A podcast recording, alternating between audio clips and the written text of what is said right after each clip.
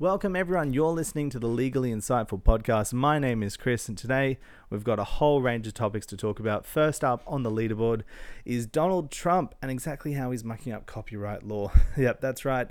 In just a, I guess, like just a, his final couple of months, he just decided to piss off everyone.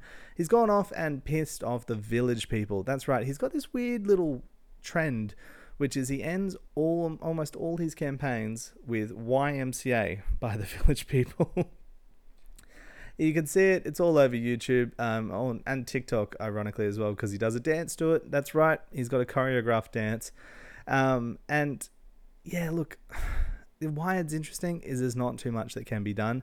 I mean, the village people issued a statement when this very first thing started, which sounded like they had received legal advice, which said, well, unfortunately, he's not using this to endorse any of his policies, so there's not too much that can be done. As long as he, you know, we're happy that everyone's loving our music, so I guess that's fine. Yeah, and then this bubbled over with one of the singers saying, "I can't stand this anymore. Please stop using my songs."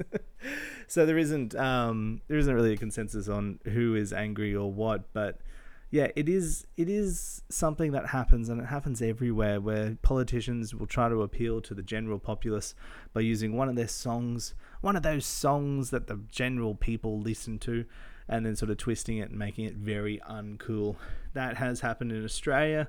There's a court case going on at the moment where one of the political parties used the very same song "We're Not Going to Take It" um, by Twisted Sister, and yeah, basically co-opted the words as well, making it not as catchy in my in my opinion. What else is happening in the news? Well, um, a Russian icebreaker has come up under a bit of an issue at the moment on its debut launch uh, after they found out that the ice has melted enough that it's not actually going to be tested properly.